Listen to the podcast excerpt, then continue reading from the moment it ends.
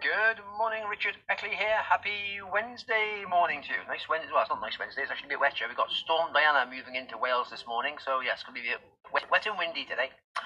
We're on a Wednesday today, so we're on a Relationship Wednesday on Your Four Keys to a Healthier and Happier You. And I said this week I'm going through different sections of my book, Your Four Keys to a Healthier and Happier You, which is out on Friday.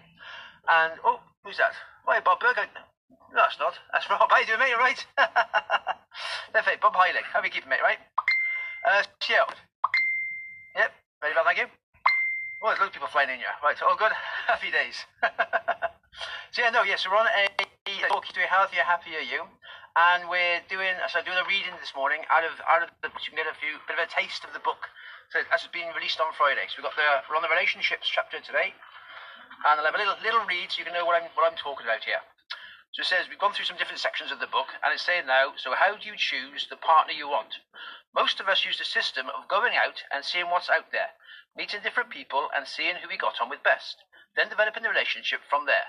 This can sometimes take a few years until we realise we aren't quite so compatible as we thought. So we start again, and this goes on until we either find the right one or settle with what we have, because going back out there is just too scary. A good system to use is one we should use in all areas of our life. Decide on the type of person we would like to have in our lives first. Then, buying a car, holiday or a house, we think about what we would like to have first, then look at a few different ones before making our final decision. But in a relationship, we often just meet someone and give it a go, without actually thinking of the type of person we would like to have for our partner beforehand. The best way to do this is to make a list of all the ideal traits we would like to have in our ideal partner. Actually write them out as described, as detailed as we can. Here are a few to get started. Got height, hair colour, body shape, eye colour, personality, sensitivity, ambitions, type of work. There's a little, like a worksheet there. Let's write them out on. We should do as many as we can, because we're actually creating our ideal partner. We are planting little seeds in our subconscious mind. More on this later in the book, of who we actually would want, instead of just going out there and seeing what we get. It's funny how this works, but we will start to notice these little traits more in the people we meet. A bit like noticing that type of car we have just bought. Seems to be everywhere now, but we hadn't noticed them at all before. Then, as we slowly meet more people with these traits, we seem to attract them to us, because our subconscious mind now knows what we are looking for, picks them out for us, and helps us to make better choices and a more compatible partner. The fundamentals in building a long-term relationship are the same as in any other area of our lives you would like to improve. It involves treating others as you would like to be treated, listen, support, and take time to find out what each other's dreams are and what goals we have in life.